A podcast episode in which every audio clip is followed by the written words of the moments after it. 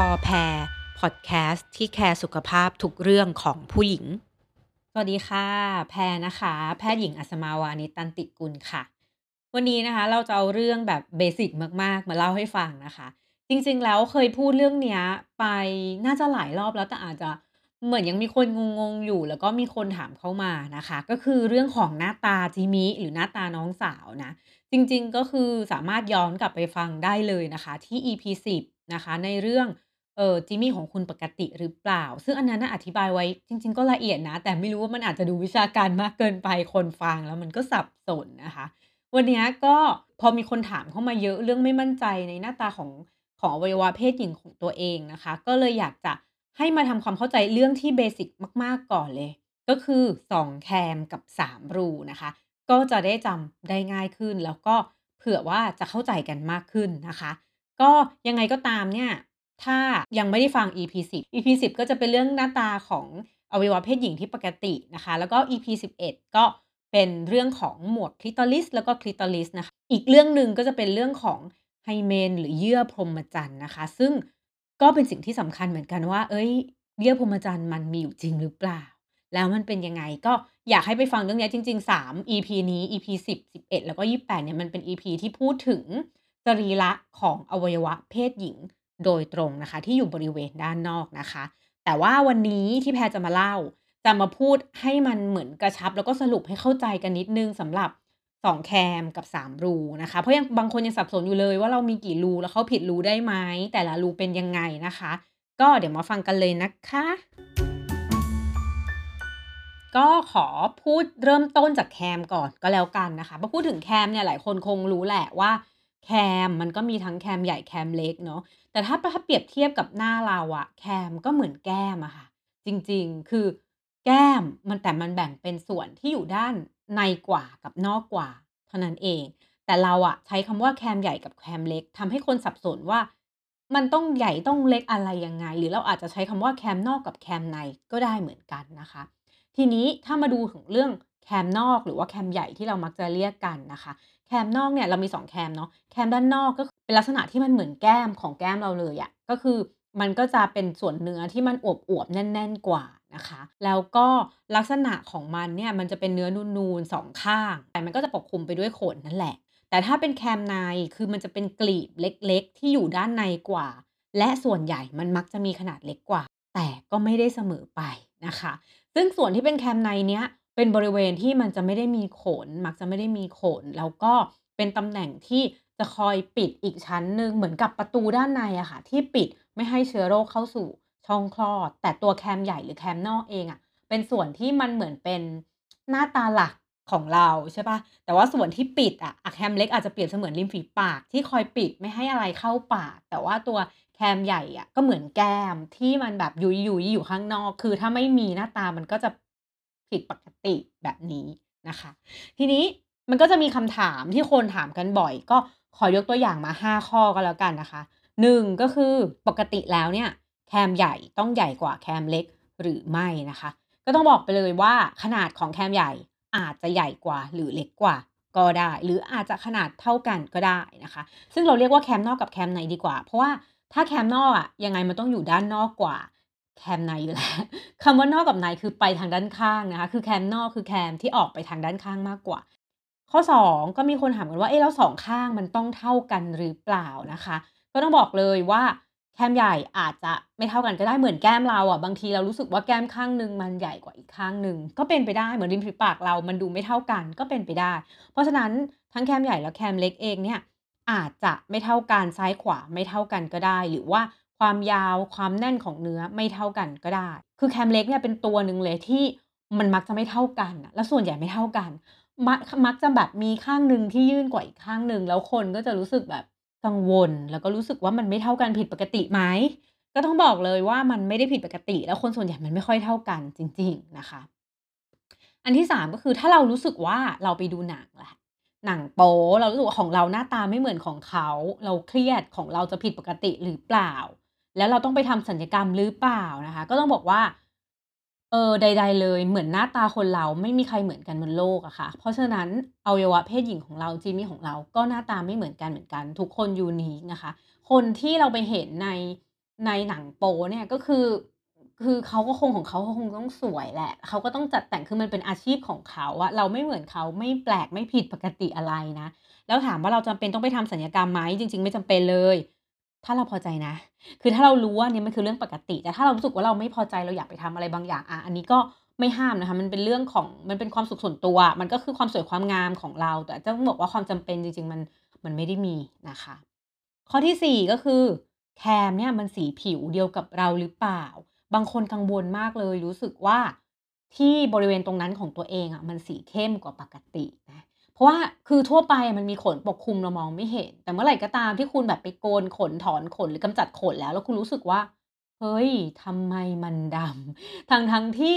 เราก็อาจจะไม่ได้มีเพศสัมพันธ์บ่อยหรืออะไร แล้วเราจะรู้สึกกังวลว่าเดี๋ยวเฮ้ยคู่นอนเราจะรู้สึกว่าเราแบบผ่านการใช้งานมาเยอะหรือเปล่าอะไรอย่างงี้นะคะ ก็ต้องบอกเลยว่าไม่เกี่ยวนะ แล้วคนส่วนใหญ่อะค่ะ บริเวณแคมเนี่ยมักจะมีสีผิวที่คล้ำกว่าปกติได้ แล้วยิ่งเวลามีอารมณ์ทางเพศ เวลามีเพศสัมพันธ์อะสีจะออกแดงออกม่วง มันก็เลยยิ่งดูเหมือนค้ำเข้าไปใหญ่เหมือนแบบเส้นเลือดไปเลี้ยงเยอะอะค่ะ เพราะฉะนั้นไม่ต้องกังวลมันสีเข้มกว่าได้อยู่แล้ว แล้วคนส่วนใหญ่ก็สีเข้มกว่านะคะ อันที่ 5 ถามว่าแคมเนี่ยเหี่ยวได้ไหม ก็ต้องบอกว่าได้อยู่แล้ว มันก็คือผิวเรา เพราะฉะนั้นอายุมากขึ้น วัยแบบแก่ขึ้น มันก็เหี่ยวตามวัยได้ เช่นกันก็ไม่ต้องไปกังวลกับมันนะคะ ถ้าใครที่แบบรู้สึกว่าไม่โอเคอะจะไปฉีดอะไรก็ต้องระวังนิดนึงมันก็เหมือนหน้าเราก็ฉีดหน้าฉีดฟิลเลอร์ฉีดอะไรที่หน้าได้ที่บริเวณเนี้ยมันตกแต่งได้มันฉีดได้เหมือนกัน แต่ก็ขอให้ระวังกันนิดนึงนะคะ ทีนี้ก็เรื่องแคมเนี่ยจริงๆก็มีเท่านี้แหละหน้าตาของจิมมี่ปกติเป็นยังไงที่แตกต่างกันยังไงคนส่วนใหญ่ที่ต่างกันน่ะมันก็ต่างกันที่แคมนอกแคมในเนี่ยแหละ ถามว่าแบบไหนที่เรียกว่าปกติ คือเราจะคิดว่าสมมาตรคำว่าสมมาตรคือ2ข้างเท่ากัน แล้วก็แคมใหญ่หรือแคมนอกเนี่ยขนาดมันใหญ่กว่าแคมเล็กนะคะ มองเผินๆเนี่ยก็อาจจะมองไม่เห็นแคมในถ้าไม่แหวกอาจจะมองไม่เห็น แล้วก็แคมในอาจจะโผล่มานิดเดียวอะไรเงี้ยอันนี้คือหน้าตาที่เหมือนอุดมคตินะคะ แต่ถ้าบางคนขนาดไม่พอพอกันแล้วมันก็เลยทำให้เห็นแคมในเยอะกว่า ก็ไม่เป็นไรหรือถ้าแคมในยาวกว่า ก็ไม่เป็นไรหรือข้างนอกมันอ้วนมันย้อยมันอะไร ก็ไม่เป็นไรก็ปกตินะคะ จริงๆ อันนี้เคยทำเป็นคอนเทนต์เป็นรูปภาพเอาไว้ เผื่อใครไม่แน่ใจก็ไปดูในคอนเทนต์ที่เคยทำเอาไว้ในหน้าเพจได้นะคะ ทั้งในเฟซบุ๊กแล้วก็ Blockdit นะคะต่อมาๆนะคะ ก็คือในเรื่องของรูจะบอกเลยว่าเรารู้สึกว่าด้วยความที่เราเป็นหมอด้วยเนาะเรารู้สึกว่าเฮ้ยรู3รูเนี้ยมันเป็นรูที่แยกกันชัดเจนมากๆทำไมไม่รู้ทำไมคนถึงสับสนกันได้นะคะ ก็โอเค มันก็เหมือนเป็นที่ลี้ลับอย่างหนึ่ง และไม่มีใครอยากจะไปแหวกอยากจะไปยุ่งใช่ไหมเราก็จะรู้สึกว่าไอ้3รูเนี้ยมันงง คือถ้าเป็นของผู้ชายเรารู้ว่ามันชัดเจนเลยว่า ถ้าเป็นอวัยวะเพศชายมันยื่นออกมาไง มันไม่ได้อยู่ใกล้ เพราะฉะนั้นรู้ที่บริเวณองคชาตที่จุ๋ๆเนี่ย คือปลายองคชาตอันนั้นคือท่อปัสสาวะ คือเราเห็นว่าฉี่ออกมาจากตรงนั้นชัดๆใช่ไหมแล้วส่วนรูก้นก็คืออยู่ไกลกันเลย แต่ถ้าเป็นของผู้หญิงอะมันใกล้กันมากเลยจะบอกว่า 3รูนะคะ ก็คือรูปัสสาวะ รูช่องคลอดแล้วก็รูก้นเนี่ย มันห่างกันแบบ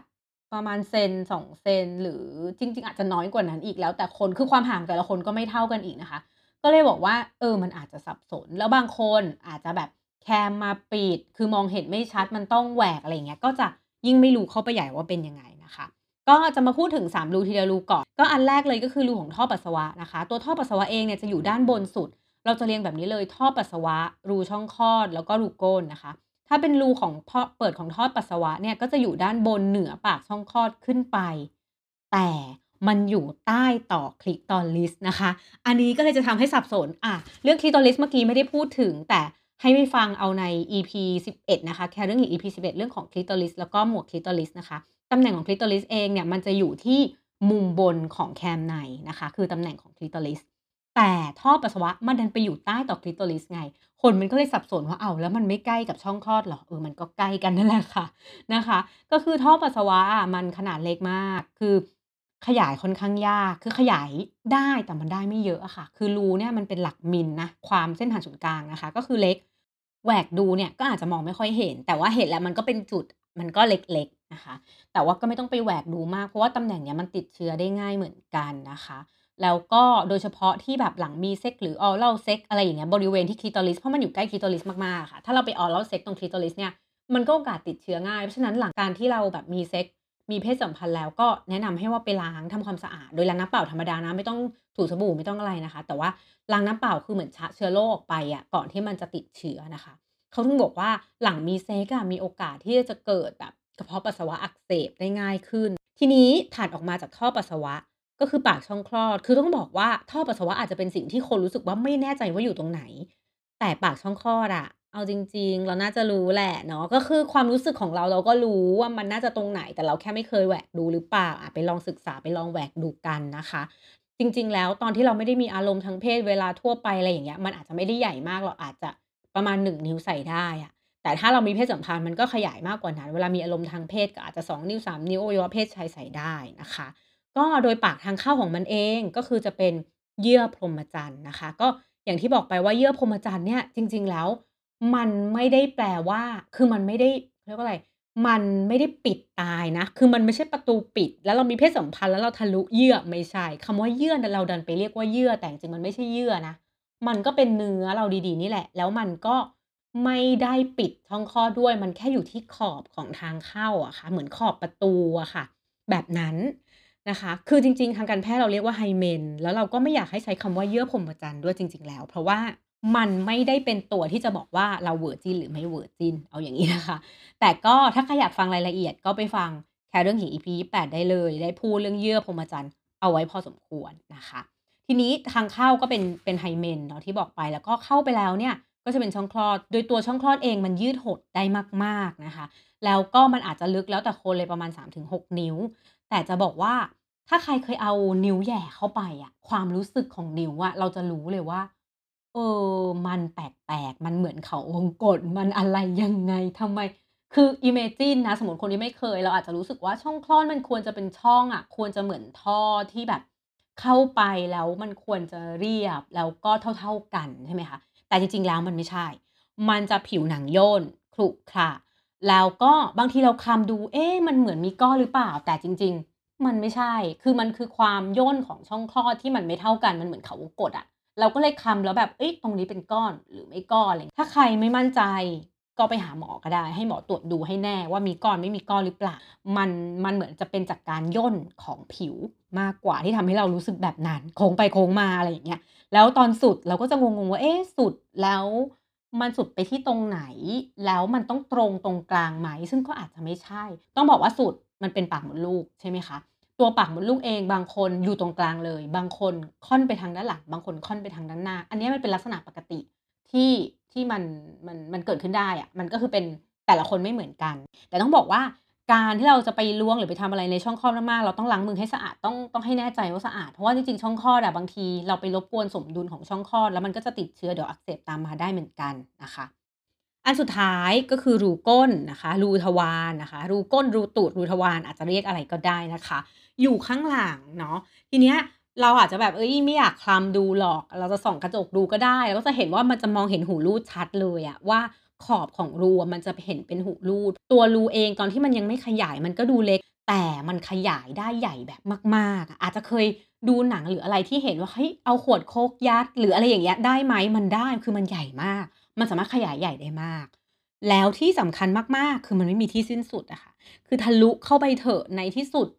มันก็จะไปออก